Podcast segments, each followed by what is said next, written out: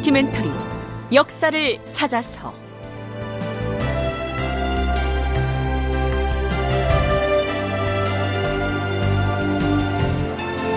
제 491편 세종, 김종서, 그리고 육진. 극본 이상락 연출 임종성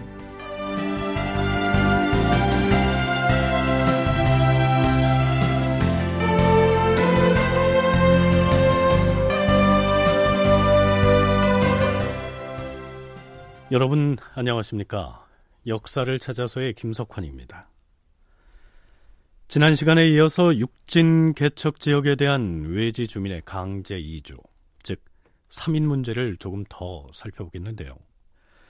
우선은 진해 설치가 시작되던 세종 15년부터 세종 19년 무렵까지 함길도, 즉 지금의 함경도 지역에서 진행된 3인의 내용을 잠시 소개하겠습니다. 세종 문화사 대계 제3권의 사군 육진의 설치 항목에서 오종록이 기술한 내용 중에 일부입니다. 육진 개척 초기에 함경도 중앙부 지역인 단천, 길주, 경성 등지에서 2200호를 3인하였는데 매우 큰 규모의 인위적인 인구 이동이었다. 3인한 호는 남정 4인 이상을 대상으로 하여 실제 호당 인구는 약 15명가량이 될 것으로 추정되므로 3인한 인구의 규모는 3만 명을 넘는다고 볼 수 있다. 이 뒤로도 육진이 속속 설치됨에 따라 세종 19년 봄까지 1,400호를 3인하였는데 이때는 함경도의 주민만으로 새로 확장된 영토의 주민을 채우기에 벅찬 상황이었으므로 강원도의 주민과 나아가서는 충청, 전라, 경상 등 하삼도의 자원까지 뽑아서 수를 채워야 했다. 이렇게 되자 3인한 백성들 가운데 군역과 축성 사업에 따른 부담을 견디지 못하고 도망하는 경우가 자주 발생하였다. 압록강 중상류 지역에 사군을 설치하면서 다른 지역의 주민들을 강제 이주시킨 3인 문제를 다룬 적이 있는데요. 그렇다면 사군이 설치된 평안도 지역과 육진이 설치된 함경도 지역 중 외지의 주민들이 이주해서 살기에 어느 쪽이 더 유리했을까요? 국방대 노영구 교수의 얘기 들어볼까요? 사군 지역은 지도상으로 보시면 아시겠습니다만 만주 쪽으로 푹 이렇게 솟아있는 돌출 지역에 해당됩니다. 그리고 우리가 잘 아는 중강진 그게 이제 사군 지역이거든요. 얼마 춥습니까 이게? 추운 데다가 위쪽으로 돌출되다 보니까 방어하기 어렵습니다. 돌출되면 좌우에서 적의 침공을 받기 때문에 육진 지역보다 사군 지역이 이 군사적으로도 연적을 막기가 상당히 어렵고 그쪽에 이제 바로 건너편에 오랑캐라고 하는 오랑캐 쪽에 이만주가 있는 지역이기 때문에 그 끊임없는 침입을 받는 가능성이 높죠. 그러다 보니까 그 지역의 가능을 대단히 꺼리게 됩니다. 그 육진 지역은 조선이 차근차근 발발할 뿐만 아니라 또 그 지역의 토질도 괜찮고 그 기후도 물론 뭐 춥긴 춥습니다만 해양성 기후이기 때문에 좀 안정적이었죠. 그러나 상대적으로 함경도 지역이 조금 더 낫다는 것일 뿐 강제 이주 대상자들에게 북방으로 가는 길은 죽음의 길에 비유되기도 했습니다. 시간이 좀 더 지난 뒤의 일입니다만 세종 28년 5월에 집현전 직제학 이계전이 세종에게 글을 올려서 호소한 내용은 이렇습니다. 전하, 평안도와 함길도에 백성을 옮기는 것을 의논하는 자들은 모두 말하길 국가의 중한 일이니 그만둘 수 없다고 하옵니다. 하오나 신등은 생각하길 고향을 떠나길 즐겨하지 않는 것은 인지상정이온데 지금 옮겨가는 사람들은 모두가 옛날부터 고향 땅에서 편안히 살아온 도착민들이옵니다. 하온데 하루아침에 전답을 버리고 조상의 분묘를 버리고 친척을 버리고 평소에 알지도 못하는 수천리 밖으로 가게 되었사오니 그 애통한 마음이 오죽하게 싸웁니까? 보내는 자는 시체를 보내는 것과 같고 떠나는 자는 사지에 끌려가는 것 같아서 북쪽으로 가는 도로와 역천마다 늙은이를 부축하고 어린이를 업고 앞에서 끌고 뒤에서 당기고 슬피 부르짖고 하소연을 하는 바람에 울음소리가 길가에 가득하옵니다. 이와 같이 원망에 찬 백성들을 북쪽으로 몰고 가서 변방을 채우는 것을 신등은 선뜻 찬성할 수 없사옵니다. 만일 나라에서 하는 큰일인데 어찌 백성이 원망하는 것을 근심하겠느냐라고 하신다면 그 기간을 수십 년으로 길게 기약하고 풍년이 들길 기다려서 점차로 옮기는 것이 흉년에 재촉해 민심을 동요시키는 것보다 낫지 않겠사옵니까? 그러나 북방 영토를 확고히 하겠다는 세종의 마음은 조금도 흔들리지 않습니다. 북방으로의 강제 이주 여정이 이처럼 고난의 행로였으니 조정의 이주 정책에 대한 3인 대상자들의 반발도 점점 더 심해질 수밖에 없었겠죠. 연세대 국학연구원 윤훈표 연구원의 얘기입니다. 뽑힌 사람들은 피하기 위한 모든 수단과 방법을 다 썼던 것 같습니다. 그런데 문제는 도피할 장소가 마땅치 않았다는 거죠. 왜냐하면 한번 그 삼민 대상자로 그 확정이 되면 4군 6중이 아니면 다른 곳으로 가야 되는데 다른 곳으로 갈 수 있는 그런 장소가 없었습니다. 이래서 이제 그 삼민에 대한 저항이 커질 수밖에 없었는데 그 뭐 세종은 뭐 굽히지 않고 계속해서 그 밀어붙이면서 동료를 하게 됩니다. 수령들에게 주시를 하고 군대 지휘관에게 주시해서 하나라도 예 없이 다 보내야 한다. 이렇게 해가지고 억지로 다 이제 보내서 거기서부터 뭐 자살하는 사람 이르기까지 하여튼 온갖 문제가 생기게 되는데 어, 세종은 그 양보하지 않습니다. 전하, 경상, 전라, 충청, 강원 등 네 개 도의 감사들이 함길도에 입고할 주민을 징발하는 문제로 애로를 호소하고 있어옵니다. 감사들의 호소가 아니더라도 지금은 겨울 추위가 맹위를 떨치는 혹한 기옵니다. 이동 중에 사망한 사람들이 적지가 않사옵니다. 음, 고향을 떠나는 것을 즐겨하지 않는 것이야 인지상정일 것이오. 허나 옛날 한나라 이래로 가끔 내지의 백성을 옮겨서 변방지대를 채운 일은 흔히 있어온 일이오. 지금 함길도에 지인을 설치하고 군읍을 신설해 용성과 길주의 백성을 옮겨 채웠는데 그 바람에 용성과 길주는 사람이 텅 비게 생겼어요. 부득이하여 경상, 전라, 충청, 강원도의 백성과 아전들을 옮겨서 용성과 길주의 땅을 채울 수밖에 없는 것이오. 사민한 주민들에게는 영구히 역을 면제하고 벼슬길을 허락하기로 하지 않았소. 지금이 혹한기인지라 경들의 염려를 과인도 잘 알고 있습니다. 강원도와 하삼도의 감사들에게 교지를 내려서 주민들을 옮길 때 굶주림과 추위에 죽거나 다치는 사람이 없도록 압령하는 수령들로 하여금 힘써 보호하고 구휼하도록 할 것이요. 주상 전하, 경상도 감사가 전한 바에 따르면 경상도 계령읍에 사는 임무라는 아전이 한길도로의 이주명을 받고 스스로 팔뚝을 잘랐다고 하옵니다. 뭐하라? 함길도에 들어가는 것을 피하려고 제 팔뚝을 끊었다는 말인가? 그렇다 하옵니다, 전하. 하... 역사책을 보면 나라의 역을 피하기 위해 자기의 신체를 훼손한 자가 예전에도 많았지만 지금 이 사람의 이 얘기를 들으니 심히 천한 생각이 드는 바이오. 전하, 경상도 계령현의 그 아전이 입과하기를 피하고자 하여 스스로 그 팔뚝을 끊었으니 마음씀이가 매우 잔인하옵니다. 청하옵건대 중한법에 의하여 엄히 처벌하시옵고 그 처자는 함길도에 신선한 영리로 배속시킴으로써 뒷사람을 경계하시옵소서. 전하, 자해를 한 그자를 자기 살던 본토에 편안히 살게 하여서는 아니 될 것이옵니다. 그가 비록 신체 불구가 되었다고는 하나 마땅히 함길도의 신선한 영리로 보내야 하옵니다. 옳은 말이요. 그자를 함길도의 영리로 보내시오. 자신의 팔을 잘라서 강제 이주를 피하려고 했던 임무라는 그 아전은 함경도로 끌려가서 새로 생긴 역참의 영리로 배속이 됩니다. 자, 영리라고 하면요. 역에서 근무하는 아전을 말하니까 그게 무슨 형벌이냐? 이렇게 반문할 수도 있겠는데요.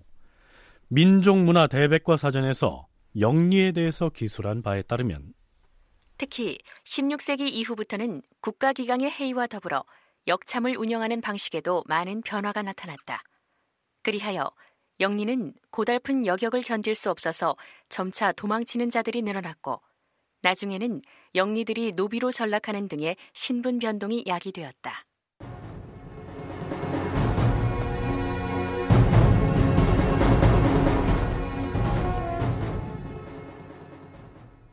북방으로의 3위는 육진 개척 당시인 세종 때로 국한된 것이 아니라 세조, 성종 때까지 이어집니다.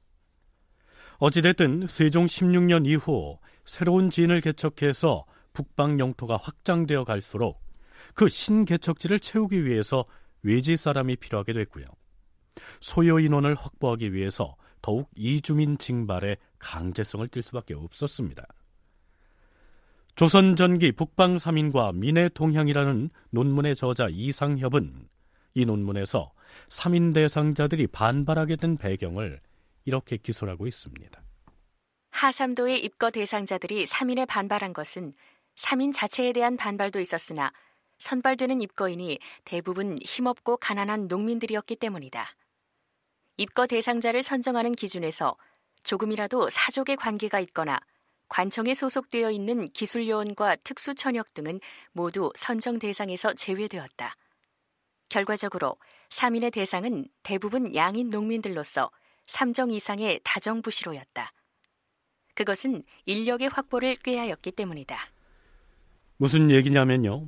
우선 강제이주 대상자를 선정할 때 사족, 즉 문벌이 좋은 선비 집안과 조금이라도 관계가 있거나 관청의 관원인 사람들을 다 제외했기 때문에 대상자들의 불만이 컸다는 얘기입니다. 더불어서 떠돌이 유랑자나 천민들도 3인 대상이 아니었습니다. 양인 농민으로서 3정 이상의 다정부실호가 주 대상이었다. 이렇게 얘기하는데요. 이 말은 젊은 장정이 3명 이상 있는 부유한 농가를 일컫습니다. 자, 그런 사람을 데리고 가야 새로 개척한 지역에서 여진족의 침략에 대비해서 변방을 지킬 군 장정으로 활용할 수도 있고요. 또한 황무지를 일궈서 농사를 지을 수도 있기 때문이죠. 세종은 함길도와 평안도 감사에게 이러한 내용의 교지를 내립니다. 함길도와 평안도는 땅은 넓고 사람은 드물어서 집집마다 토전을 넓게 차지하고 있으니 만일 다른 지역 사람들과 같이 힘을 다해 경작한다면 반드시 곡식이 잘 돼서 쉽게 풍작을 이룰 수 있을 것이다. 지난번에 농사직서를 찬집해 각도에 반포했으니 성의껏 친절하게 가르치고 일러서 농민들로 하여금 모르는 사람이 없게 하고 관가에서도 역시 농소에 의해 갈고 심어서 백성들로 하여금 바른 농사법을 본받게 하라. 예전에 우리는 농사직설의 편찬 과정을 짚어봤는데요. 세종은 충청도, 전라도, 경상도 등 하삼도에서 삼인된 농민들이 함경도나 평안도에 가서 선진 농법을 전파하면 이 벼농사도 풍작을 이룰 수 있을 것이라는 계산을 했던 것이죠. 어떻게 땅을 잘 개척해서 좋은 농토로 만드는가 이런 어떤 그 방법이 아주 잘 서술되어 있습니다. 특히 경험 많은 농부로부터 그 뽑아냈기 때문에 그 지식을 그것대로 이제 그 농사를 짓게 되면 매우 그 유리하게 됩니다. 그래서 세종은 그 농사책을 주고 땅은 너희들이 마음대로 그 가져도 좋다. 어, 대선 여기에 정착해서 요거 요곳으로 이제 농사를 지어가지고 어떻게든 살아남아라. 이러한 어떤 그 회유와 설득과 강제와 협박, 위협 이런 어떤 그 여러 가지 같은 생각할 수 있는 모든 정책을 다 써가지고 내려오지 못하게 철저히 막으면서 그들을 이제 종착하게끔 유도합니다. 물론 거기에는 그 세금 면제 같은 그런 어떤 당근책도 포함되어 있는 것이죠. 그러나 식구 중에 힘께나 쓰는 남자 일꾼이 많은 부유한 농가, 즉 다정부시로의 주민들을 천리박 북방으로 억지로 이주시키자니 오히려 초기에 범죄자나 전과자를 이주시킬 때보다 더 큰 저항에 부딪힐 수밖에 없었겠죠. 세종 21년 2월 전라도 관찰사가 이러한 내용의 계문을 올립니다. 전하, 옥가연의 호주인 조두원이란 자는 함길도로 입구하기로 정해졌사온데 멀리 이사가는 것을 꺼리어서 스스로 목숨을 끊어버렸사옵니다. 대체로 함길도는 토지가 비옥한지라 죽을 땅에 가는 것이 아니었고 또한 그가 원하는 바에 따라서 부모와 처자와 일가 친척까지도 모두 데리고 가는 것을 허락하였사옵니다. 뿐만 아니라 출발하기 전까지는 부역을 면제시켜 주겠노라 했사옵니다. 이처럼 국가의 은혜가 지극히 중하였는지라 오히려 타양살이를 하다가 본집으로 들어가듯이 기뻐해야 마땅하고 생업을 즐겨서 사업을 일으켜 나라의 은혜에 보답하여야 할 것이온데 마치 죽을 땅에 가는 것처럼 여기어서 자살을 해버렸사오니 이자의 죄가 막심하옵니다. 죽었다고 하여 그대로 두고 논하지 아니한다면 잔인하고 생명을 가볍게 여기는 무리들이 계속해서 일어날 것이오니 조도원의 처자를 영리로 청함으로써 뒷사람들에게 경계로 삼으시옵소서. 음, 승지들의 생각은 어떠한가? 전하, 그가 비록 자살하여 죽었사오나 그 처자가 그를 죽게 한 것은 아니옵니다. 그 처자를 영리로 정한다는 것은 불가하옵니다. 그 처자들이야 무슨 죄가 있겠는가? 그의 처자는 그냥 향리에 살게 하라.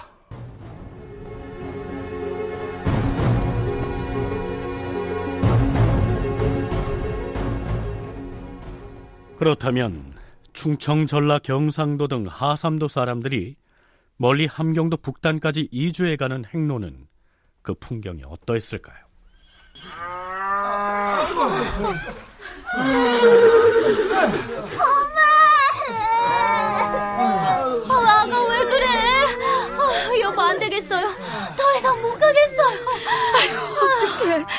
말은 더 이상 못 가겠다고 주저앉고 우리 아버님은 아예 쓰러져서 풀밭에 누우셨으니. 어, 어, 이 소란에 고수령이 정이 오네. 수령은 무슨 우리 사지로 끌고 가는 저승사자지. 나리 연로하신 분들은 더위에 지쳐서 숨이 턱에 싸서 쓰러지고 아이들은 배고파서 울고 아유 저는 못 가겠습니다. 얼마나 더 가야 한길도 땅이 나오는 것이요. 아직 여러 날을 더 걸어야 하니 조금만 참고 걸으라. 지금이 7월인데 여러 날 걸려서 함길도에 도착하면 땅을 준다 한들 보나마나 황무질 것이고 아, 농사철도 다 지나버릴 텐데 그럼 우린 금년에 뭘 먹고 산단 말이오? 아유, 이대로는 못 가겠습니다, 나으리. 우리 그냥 살던 고향으로 다시 돌려보내 주시오. 자, 자, 조금만 더 걸으면 마을이 나올 것이다. 거기서 하룻밤 묵고 갈 터이니 그리 알고, 자, 모두 일어나 출발하라. 이주민들이 전토와 집을 팔고 행장을 꾸려서 입거지로 가는 노정 역시 힘든 것이었다. 이주민은 300호인데 이고진 진보퉁이가 3,000개나 되었으며 이주민뿐만 아니라 그들이 지나는 연도의 각 은민들 또한 그 노고를 감당하기 힘들었다.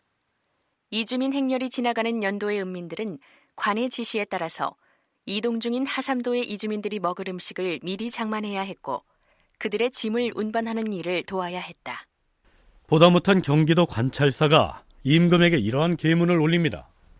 전하, 하삼도의 이주 행렬이 도중에 낙생역에 이르러 싸운데 그 인원이 남녀 228명이었고 양재역에 도착한 자가 269명이옵니다. 하운데 말과 소의 수가 인원수의 두 배나 되어서 이곳 고을 사람들이 그 가축들까지 먹이고 또한 이주민들의 수송을 돕느라 고생이 이만저만이 아니옵니다.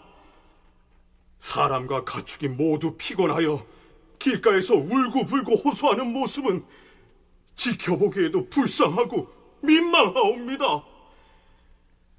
신이 헤아려 보건대 이들이 새로운 거소에 도착해도 농사철이 지나버려서 생업을 잃을까 걱정되오니 차라리 모두 옛 거소로 일단 돌려보냈다가 추수를 끝낸 뒤에 이주지로 보내게 하시옵소서.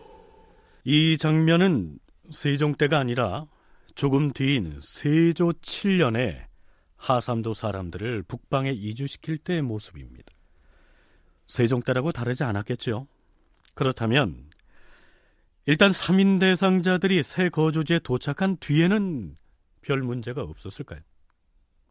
그들 중에서 북방 경계 지역에 배치된 사람들은 평소에는 활을 메고 화살통을 차고서 농산일을 했던 것으로 기록에 나타납니다. 세종 16년 4월 26일 김종서가 아랜 내용은 이렇습니다. 전하, 경원진과 영북진의 터전을 잡은 사람들은 정규 군인은 말할 나위도 없거니와 남자 장정으로서 15세 이상인 자는 바깥을 왕래할 때나 혹은 밭 갈고 나무하러 출입할 때 모두 궁시를 차게 하여 졸지에 적의 공격이 있을 때 곧 대응하도록 할 것이옵니다. 기한을 주고 날짜를 한정하여 개인별로 궁시를 마련하게 하고 기한이 지나도 궁시를 차지하지 않는 자는 40대 태형에 가하도록 율로 정하시옵소서. 재범을 범한 자는 한 등급을 높여서 형을 가하고 삼범자는 아예 바다로 데리고 가서 함선에 태워 수군이 되게 할 것이옵니다.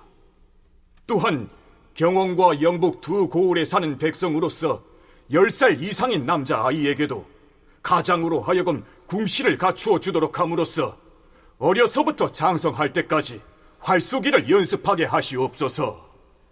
김종서의 이러한 건의에 대해서 조정에서 의논이 벌어지는데요. 전하, 일단 함길도 감사가 아랜대로 시행하시되 단지 입고한 백성이 새로 옮겨온 뒤에 아직도 넉넉히 살지 못하는 사정을 감안하셔야 할 것이옵니다. 만일 기한을 정해놓고 궁시를 갖추도록 한 뒤에 어기는 자를 논지하게 되면 앞으로 입거인들이 어찌 안정되게 토착할 수 있겠사옵니까? 아직은 기한을 정하여 준비하게 하시지 마시고 각궁이든 목궁이든 가림없이 제 사정대로 준비하도록 허락하시옵소서. 그렇게 하시오. 김종서의 이 건의가 받아들여졌느냐 아니냐 하는 문제는 차치하더라도 정든 고향 땅을 버리고 머나먼 북쪽 변방으로 강제 이주당한 것만도 서러운 일일진데요. 황무지를 개척해서 농사를 지으라고 하면서 거기에 더해서 활과 화살을 스스로 마련해서 차고 다니라고 했으니 그들의 고충이 오죽했겠습니까? 앞에서 소개한 상소문에도 나타나듯이 육진 개척을 책임지고 있던 김종선은 지인을 개척하고 혹은 여진을 상대하는 데 있어서 상당히 강경한 노선을 취하고 있었는데요.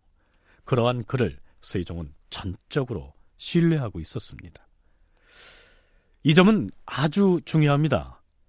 조선사를 연구하는 학자들은 한결같이 세종의 실제 성품을 우리가 일반적으로 생각하고 있는 것처럼 온화하고 인자한 학자적 풍모로만 봐서는 안 된다고 얘기를 합니다. 윤훈표 연구원과 노영구 교수의 얘기를 차례차례 들어보시죠. 그 세종의 강점은 뭐냐면 정책이 시행되는 과정에서 나타날 수 있는 모든 문제를 다 1차적으로 골라본다는 겁니다. 아, 이렇게 할 땐 이런 문제, 이렇게 할 땐 이런 문제, 이런 문제, 이런 문제. 그래서 다들 의견을 딱 그 제시를 해서 듣고, 그 다음에 이제 그 밀어붙여가지고 거기서 나타나는 문제가 있으면, 어, 전에 그 의논했던 그 방식, 이것에 대한 어떤 대안을 나름대로 마련해가지고 제시하면서 후퇴하지 않도록 그 물러서지 않도록 그렇게 그 대처했다는 점, 이게 아주 중요합니다. 그러니까 정리한다면 그 사전에 실시하기 전에 모든 문제를 다 한 번 이제 그 다 체크를 해본 다음에 거기서 나타날 수 있는 여러 가지 현상들에 대한 대안을 미리 마음속에 두었다가 나타나는 순간 이제 써 본다는 거죠. 근데 우리가 알고 있는 세종은 한글을 창조한 그리고 가끔씩 이렇게 몸이 좀 편찮은 공부 열심히 해가지고 눈 나쁜 이런 어떤 학자적인 이미지를 가지고 있는데 실록에 나타난 세종은 조금 죄송한 말입니다. 좀 과격한 느낌도 많이 들거든요. 그리고 굉장히 군사적인 직견도 높고 이를 집행할 때는 좀 봐주지 않는 뭐라 할까요? 좀 과단성 높은 국왕입니다. 그 성군이 공부 잘한다고 성군 되는 게 아니지 않습니까? 그건 당연한 거거든요. 그 세종 시대를 우리가 잘못 알고 있는 거죠. 마치 그 문의 세종, 무의 이순신처럼 이렇게 우리 이해하고 있습니다만 제가 실록을 본 느낌으로는 세종은 좀 마케블리 같은 느낌이 있어요. 어떤 일의 방향을 설정할 때는 신료들의 의견을 폭넓게 수용하고 치밀하게 분석하는 모습을 보이지만 일단 결정을 하고 난 다음에는 매우 무서운 기세로 밀어붙인다는 얘기입니다. 세종의 이러한 면모를 두고 노영구 교수는 마키아벨리의 느낌을 받았다라고 했는데요. 어떤 학자 중에는 세종을 선한 독재자 뭐 이렇게 칭하기도 합니다. 노영구 교수는 세종이 이렇듯 어떤 일을 매우 과단성 있게 추진할 수 있었던 배경에는 신료들을 압도할 정도로 탁월한 실력을 갖추었기 때문일 것이라고 분석하고 있습니다. 어, 세종이 그런 고단성 있는 행동들을 취할 수 있게 되는 것은 아마 개인의 어떤 능력도 있는 것 같습니다. 그러니까 신하들을 압도할 정도의 학문적인 능력. 근데 세종이 우리 생각보다 활을 잘 쏩니다. 이성계의 손자지 않습니까? 그 달리는 사선도 맞출 수 있는 정도의 왕이다 보니까 어떤 개인의 능력에 대한 자신감 있다 보니까 어떤 문제를 할 때 물론 세종은 다른 국왕보다 뛰어난 점은 많은 사람과 대화와 토론을 즐기는 왕이지만 결정이 내리고 나면 그걸 실천하는 데서는 뒤를 돌아보지 않고 과감성 있게 나갑니다. 그 결정할 때까지는 굉장히 어찌 보면 온한 느낌이 들고 굉장히 합리적인 느낌이 듭니다만 실제 일을 집행하는 과정은 대단히 집요한 온갖 어려움에도 불구하고 여진족의 놀이터가 되다시피 했던 압록강변과 두만강변을 돌파해서 사군과 육진을 개척함으로써 국경선을 위쪽으로 멀찌감치 올려 그을 수 있게 한 이 업적이야말로 세종의 단호하고도 뚝심이 있는 실천력이 아니었으면 어림도 없었을 것이다. 이러한 얘기입니다. 그런데 모든 것이 세종의 뜻대로 잘 되면 좋겠지만 만약에 강하게 밀어붙였다가 계획했던 대로 되지 않았을 때 그때 세종은 어떻게 했을까요? 그럴 때면 수정안 내지는 보완책을 제시하는 지혜로운 정승들이 있었습니다. 윤훈표 연구원은 그러한 정승 중에서 대표적인 사람으로 황희를 꼽습니다. 그럼에도 불구하고 그 원래 계획하고 이제 틀어지는 부분이 있는데 그럴 때 되면 또 이 황이라든가 정성들이 나타나서 요럴 때는 또 요렇게 좋은 방법이 있으니까 해보십시오. 그래서 약간 수정하기도 합니다. 그, 그걸 잘하는 사람이 황이었습니다. 즉, 수정안을 내어 가지고, 그, 처음에 계획하고 좀 바뀐 부분이 있는데, 그 바뀐 부분을 잘 대처를 하되, 좀 후퇴하게 되는 것은 어쩔 수 없는 거죠. 그런 것들을 내 가지고 왕을 설득시키는데, 황희의 어떤 역할이 아주 탁월했다. 그런 걸 이제 볼 수가 있습니다.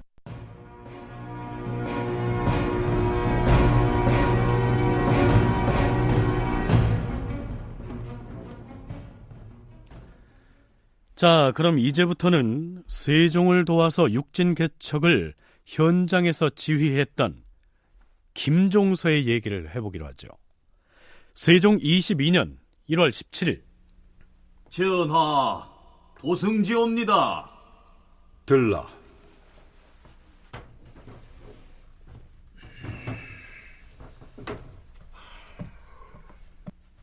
이때의 도승지는 김돈이었습니다. 함길도 절제사가 계문을 보내왔사옵니다. 김종서가 계문을? 어서 가져오라. 세종이 김종서가 올린 계문을 받아 읽어내려고 하는데요. 전하, 신하된 자는 군주에게 박절한 일이 생기면 슬피 울면서 간절하게 구하는 것이 이치상 당연한 것이요. 정의상 지극한 것이옵니다. 가만히 생각하건대 신의 재주가 워낙 용렬하여 감히 일을 제대로 이룩하지 못할 것이온데도 성상께서 북방의 일을 부탁하심으로 어명을 받은 이래로 침식을 잊고서 오로지 일의 성과만을 이룩하려고 힘썼사오며 일신의 명예는 돌보지 아니하였사옵니다. 갑인년 봄 수개월 동안에 수만의 무리들을 병경으로 옮기기를 일단 끝내고 풀밭을 전답으로 만들어 백성들로 하여금 먹을 것을 얻게 하였고 잇따라서 회령, 경원, 경웅의 성과 여러 작은 보들을 쌓아서 백성들로 하여금 방비가 있게 하였사오며 김종서가 자신이 육진 개척의 명을 받고 함경도에 가서 그동안 이룩한 업적들을 꽤 장황하게 늘어놓습니다. 그러다가 끝부분에 이러한 말을 덧붙입니다. 주상 전하, 예부터 어떤 일을 이룩하는 신하는 비방과 헐뜯음을 많이 당하게 되어 있사옵니다. 세상 이치와 형편이 그러하거늘 신이 무엇을 억울하다 하겠사옵니까? 오직 북방의 일에 힘을 다하여 반드시 과업을 성취하고 난 뒤에 죽음의 순간에 이르러서야 이 일을 그만두고자 맹세하였사온데 이제 불행하게도 풍병을 얻어 반신이 불인하옵니다. 뜸을 뜨고 약을 먹어도 효력 없이 병의 증상이 날로 더하여 가는 실정이옵니다. 여생이 얼마 남지 아니하였사오니 엎드려 바라건대 기력이 아직 남아 있는 동안에 해고를 고향으로 돌아가게 하여 주시옵소서. 지극한 소원을 이기지 못하여 눈물로써 아래옵니다. 풍지를 얻어서 반신이 불인하다. 즉, 반신이 마비돼서 움직일 수 없는 지경이니 이제 관직을 그만두고 시골에 가서 여생을 보내겠다. 뭐 이러한 내용입니다. 그런데 김종선은 몸이 아프다는 얘기를 하기 전에 일을 하다 보면 비방과 헐뜯음을 당할 수도 있다는 등의 이런 얘기들을 꺼냅니다. 아무래도 몸이 아프다는 것은 핑계인 것 같은 느낌을 주는데요. 아닌 게 아니라 세종도 그 점이 수상쩍었는지 도승지 김돈을 가까이 부릅니다. 지금 김종서가 어찌하여 이런 말을 하는가? 도승지는 무엇 들은 바가 있는가? 예, 전하. 신이 지난 겨울에 듣자오니 사헌부에서 김종서의 불법한 일을 보고받고서 탄핵을 하고자 하였사옵니다. 신이 그때 전하께 아뢰고자 하였사오나 곧 사헌부에서 그만두고 탄핵하지 않는다 하는 말을 듣고서 아뢰지 아니하였사옵니다. 사헌부에서 탄핵하려던 것은 어떠한 일들인가? 신이 십여 가지 일이라고 들었사옵니다. 뭐하라? 김종서의 탄핵 사유가 십여 가지라고 하였는가? 예, 전하. 홀라운 오랑캐가 김종서의 애기에게 뇌물을 바쳤사온데 그러자 그 오랑캐를 서울에 보내주었다는 것이 하나이없고 여기에서 애기는 김종서가 아끼는 기생을 일컫습니다. 농사지을 토지를 주고 빼앗는 것을 자기 기분대로 하였다는 것이 둘째이없고 기복해서 진으로 돌아갈 때에 안변에서 기생을 데리고 경성으로 간 것이 그 셋째이온데 그 나머지는 신도 자세히 알지 못하옵니다. 기복하였다. 이 말은 부모의 상을 당한 사람이 상복을 벗는 것을 말합니다. 김종선은 함길도 도절제사로 있으면서 모친 상을 당했고요. 100일 정도가 지나자 곧 상복을 벗었는데 이를 두고 한 말입니다. 도승지는 기복 문제를 어찌 생각하는가? 전하, 김종선은 유학자이옵니다. 기복을 하여 지인으로 돌아갈 때는 실로 그 마음이 애통하였을 것이온데 어찌 기생을 데리고 갈 리가 있겠사옵니까? 또한 전하께서 지난번 교지에 길주 이북은 군민의 일을 모두 도절제사가 마음대로 하라고 하시지 않았습니까? 저들이 그런 교지가 있었던 것을 알지 못하고 김종서가 토지를 마음대로 분배하였다고 말한 것이 틀림이 없사옵니다. 또한 거리가 백열이나 떨어져 있사온데 야인이 어떻게 김종서의 기생에게 뇌물을 바치겠사옵니까? 도승지의 말을 듣고 있던 세종이 단호하게 이렇게 말합니다. 이것은 모두 거짓말이다. 김종서의 공은 크다. 누구도 그의 거치를 움직일 수는 없다. 과인은 김종서에게 절대로 흔들리지 말 것이며 만일 그러한 병이 있다면 근신에서 회복하고 더욱 심력을 다해 그 직무에 충실하도록 교지를 내릴 것이다. 아닌 게 아니라 세종은 다음과 같은 요지의 글을 김종서에게 보냅니다. 경은 일 처리하는 것이 정밀하고 민첩하며 또한 부지런하여 게으르지 않았다. 내가 경을 택하여 함길도의 주장으로 삼은 것은 경의 힘을 입어서 북방을 편케 하고자 함이었고 경의 허물은 일찍이 듣지도 못하였도다. 지난번에 경의 상소와 관련해 승정원에 물었더니 승정원에서 아뢰기를 도 절제사의 기첩이 야인의 뇌물을 받았고 사냥하기를 좋아하며 둔전을 경작한다는 등의 일로서 사원부에 고소한 사람이 있었는데 사원부에서는 그 사람이 거짓을 구한 것으로 알고 수리하지 않았다 하므로 과인이 그 고소한 자를 잡아다 추론하고자 하다가 오래된 일이라 하여 정지했다. 과인의 생각에는 만약 기첩을 시켜서 남의 뇌물을 받았다면 경이 반드시 먼저 받았을 것이다. 야인이 홀로 첩에게만 뇌물을 주고 경에게는 뇌물을 주지 않겠는가? 지금 고발한 자가 경이 뇌물을 받았다고 하지 못하고 다만 첩에 대한 일만 말했다는 바 이는 인정과 천리에 합당하지 못한 것이다. 어리석고 무식한 자라도 엄두를 내지 아니할 터인데 경에게 이런 일이 있다고 어찌 말할 수 있다는 말인가? 자, 글쎄요. 세종은 김종서에게 내린 교지를 통해서 너무나도 강한 신뢰를 표하고 있기 때문에 우리는 당시에 김종서를 둘러싼 이러한 저러한 얘기들이 사실인지의 여부를 이 교지만으로는 알 길이 없습니다. 또한 당시에는 지방 관하에도 관기가 있었기 때문에요. 그에게 아끼는 기생, 즉 애기가 있었다는 사실만 가지고는 뭐라고 할 수가 없겠죠. 김종서가 세종의 심을 강하게 받고 어, 육진 개척 아주 힘있게 밀고 나가다 보니까 반대파 입장에서는 이제 김종서를 공격할 수 있는 수단이 아마 많지 않았던 것 같습니다. 그 중에 주로 이제 그걸 공개하는 방식이 아마 개인적인 어떤 문제를 공개했던 것 같습니다. 초기에는 이제 김종서의 재정 낭비. 아무튼 뭐 군사적으로 이제 계속 훈련도 하고 또 여러 가지 군사들을 먹이고 또 진도 설치하는 과정에서 이제 많은 재정인 소요가 되겠지 않겠습니까? 이에 따라 신하들이 이제 낭비라고 하는 관점에서 김종서를 비판한 경우가 있었습니다.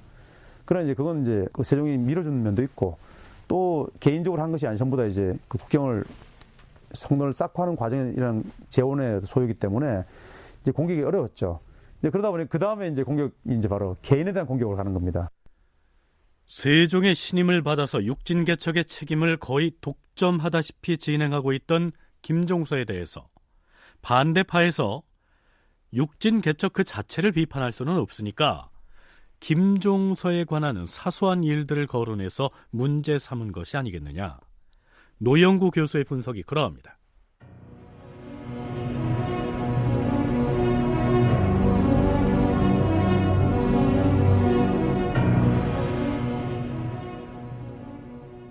우리는 김종서 하면 우선 여진을 물리치고 육진을 개척했다는 선입견 때문에 그가 무인 출신의 장수일 것이라고 생각하기 쉬운데요.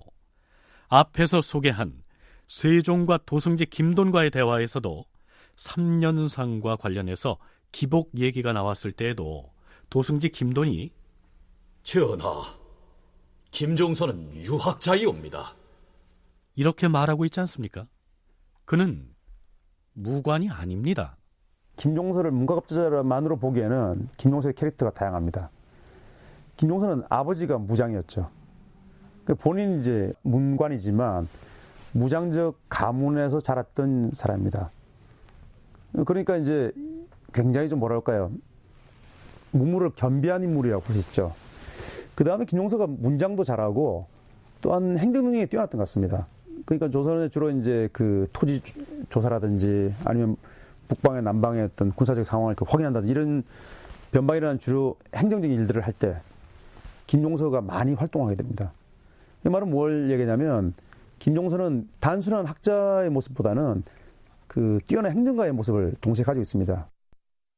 김종서는 환결도 도 관찰사로 임명되기 직전에 어떤 그 관직이 좌승지였습니다. 근데 잘 알다시피 그 좌승지는 국왕의 어떤 비서였죠. 임금을 측근해서 보좌하는 그 직책이었습니다. 그러므로 이제 두 사람은 서로의 성향에 대해서 아주 잘 알고 있었습니다.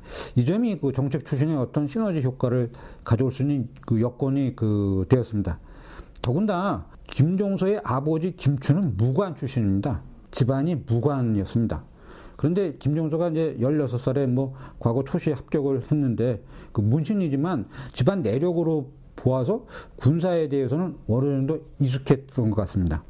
예, 그런 점이 이제 아주 크게 그 고려되었는데요.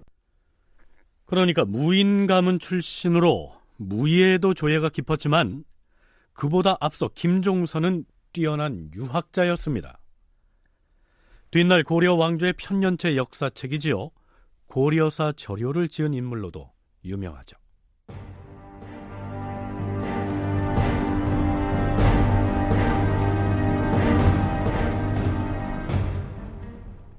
사군과 육진의 개척은 국왕인 세종이 전력을 기울여 추진하는 대역사였을 뿐만 아니라 사전에 조정에서 충분한 논의를 거쳤기 때문에 그 자체에 반대하는 사람들은 없었지만 진행 과정에서 김종서에게 반기를 드는 사람들은 있었습니다.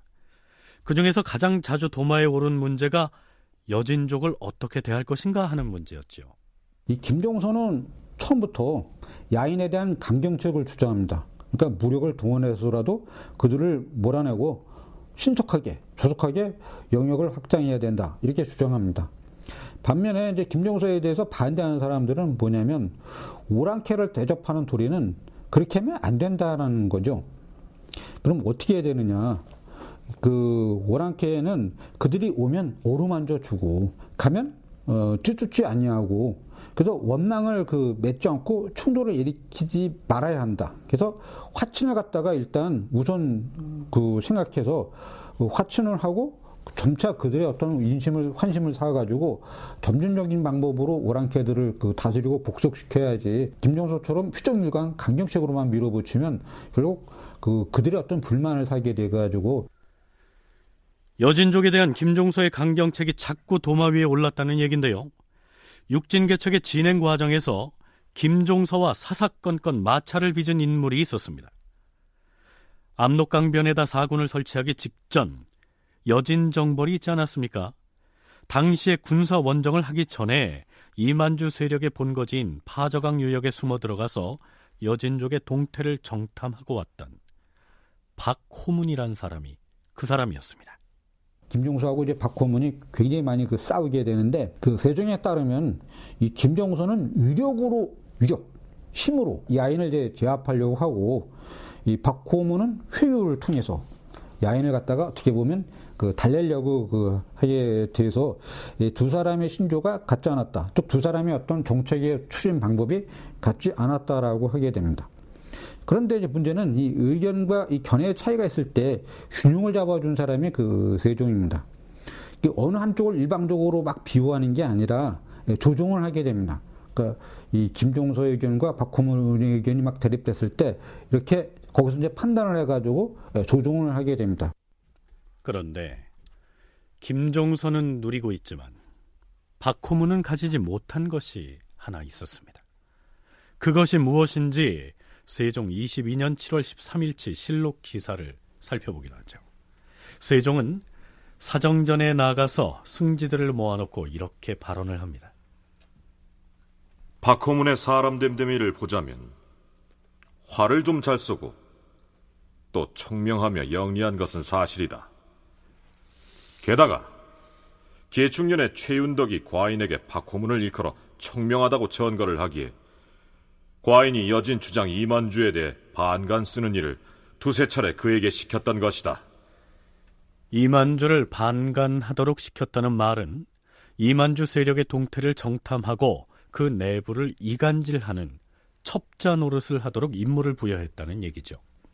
그 후 이만주를 정벌할 때 최윤덕이 매사를 그에게 자문하고 박호문의 말이라면 따르지 않는 것이 없었는데 과인은 그 소문을 듣고 최윤덕이 박호문을 지나치게 신임한다고 걱정했으나 박호문이 적의 수급을 배다 바친 공이 있었으므로 포상을 하고 관작을 제수했던 것이다.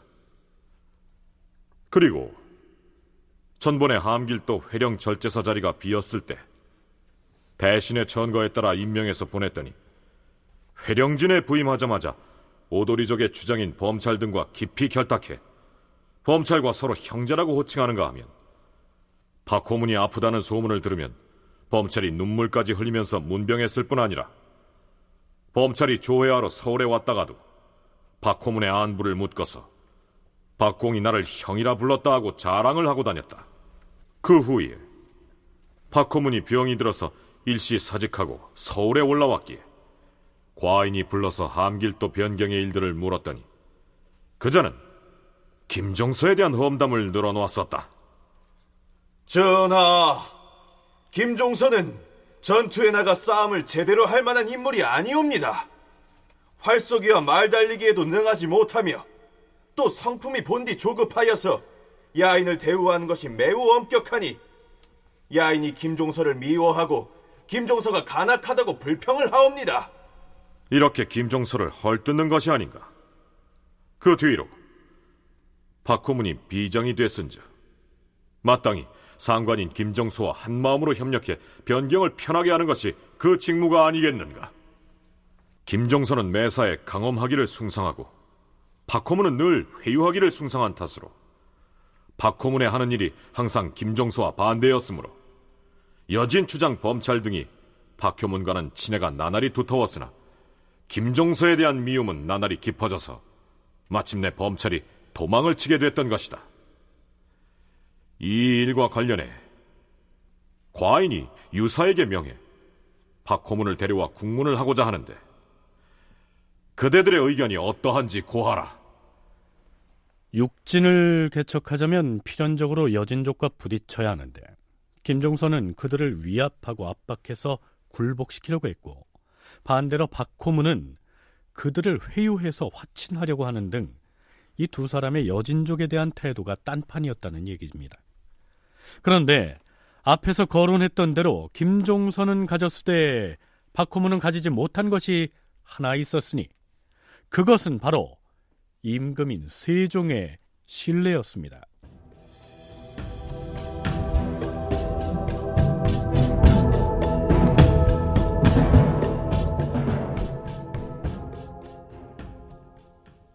세종 22년의 실록 기사들을 살펴보면 김종서에 대한 이런저런 개인사를 내세워서 그를 탄핵하려고 한 사람은 다름 아닌 박호문인 것으로 나타납니다.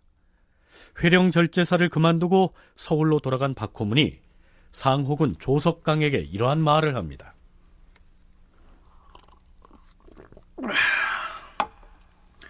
자네, 함길도 도절제사에 대한 소문 아는가? 도절제사라면 김종서 대감 말씀입니까? 그래. 내가 회령절제사를 그만두고 서울에 왔더니 주상 전하께서 나한테 이렇게 묻지 않겠어. 전하께서 뭘 하셨는데요? 함길도의 여진 추장들이 한양에 오려면 김종서가 아끼는 기생에게 뇌물을 갖다 줘야 보내준다던데 그 소문이 사실이냐? 전하께서 그렇게 물으셨다고요? 그래서 뭐라고 대답했습니까? 나야 뭐 아닙니다. 그랬지. 그리고 또 뭐라 물으셨는데요? 전하께서 또 하문하시기를 도 절제사 김종서가 둔전을 많이 경작해서 폐단을 일으키고 있다는데 과연 그런 일이 있는가? 그렇게 물으시더라고.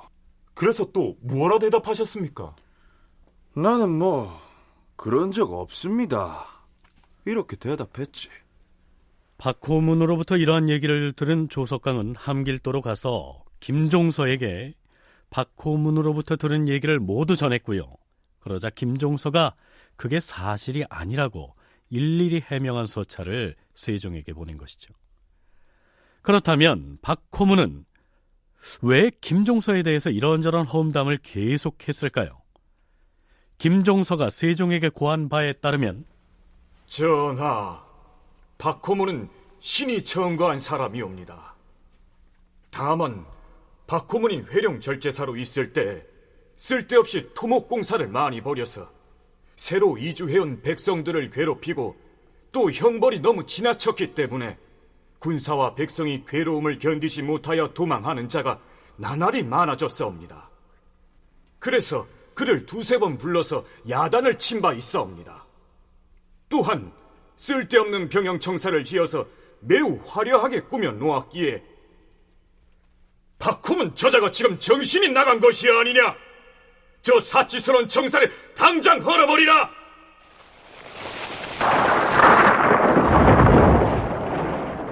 그런 일이 있었사옵니다. 뿐만 아니라 겨울철에 여진 오랑캐들이 변방을 노리고 있어서 급박한 상황이었는데 몸이 아프다는 핑계로 여러 달 동안이나 군무를 돌보지 아니하였사옵니다. 그래서 그를 불러 책망을 하였던 것이옵니다. 벼슬이 바뀌어서 한양으로 돌아가게 됐을 때 그자가 관무를 허비할까봐 염려가 되었으므로 박홈은 저자가 서울로 돌아가면서 틀림없이 나라 창고에 있는 관무를 마음대로 파출할 것이다. 허니 창고를 봉쇄하도록 하라. 이런 적도 있었사옵니다. 모친상에 대한 백일 탈상 문제도 그리고 관계에 대한 뇌물 문제도 모두 박호문의 입을 통해서 흘러나온 것으로 기록되어 있습니다. 기복 문제, 우리가 복을 이제 중간에 입고 있던 사람을 다시 등용하는 문제는 조선 초기만 해도 그렇게 그 중요한 흠결은 되지 않았습니다. 당원 이제 원칙적인 성리학자 입장에서는 삼상 입어야지 그렇게 하면 되느냐. 그 대부분 기복할 때는 왕이 기복 명령을 내립니다. 이제, 이제 복 그만 입고 나와라. 그래서 조선 때는 기본적으로 3년상이 아니라 101상을 기본으로 했습니다. 그 당시에. 그렇지만 이제 국가가 어려움이 있는 경우에는 법률적으로 왕이 기복을 명하고 신하가 기복에 따라서 다시 현, 다시 현직에 복직해가 일을 하는 경우가 있습니다만 그런 아주 예외적인 경우에 해당되거든요. 그런데 그렇지만 이제 그것이 이제 이 반대파들에게는 좋은 어떤 공격거리가 아니겠습니까? 실록의 기록으로만 본다면 김종선은 술도 마시지 않는 등 관리로서 매우 성실했던 것으로 나타나고 있습니다. 김종서와 박호문이 사적으로 얽힌 사소한 이야기들을 우리가 비교적 자세하게 하는 데에는 우리 나름의 이유가 있습니다. 김종서는 나중에 함길도 도절제사를 그만두고 그의 부하였던 이징옥이 절제사가 되죠. 그런데 수양대군이 계유정난을 일으켜서 김종서를 죽이고 이징옥을 파면한 다음 그 후임으로 바로 이 박호문을 임명합니다. 그러자 이징옥이 반란을 일으키죠. 육진개척 초기에 갈등을 일으켰던 두 사람의 관계가 그렇게까지 이어진 것입니다. 자, 그건 그렇고요. 드디어 세종은 함길도 도절제사 김종서에게 이러한 내용의 서찰을 보냅니다. 박호문은 그 사람됨이 경솔해 믿기 어려운 자다. 이런 까닭으로 과인이 박호문의 죄를 논하고자 한 지가 오래였고 지금 의금부에 내려서 그 연유를 국문하게 했으니 경도 그리하알라. 다큐멘터리 역사를 찾아서 다음 주 이 시간에 계속하겠습니다.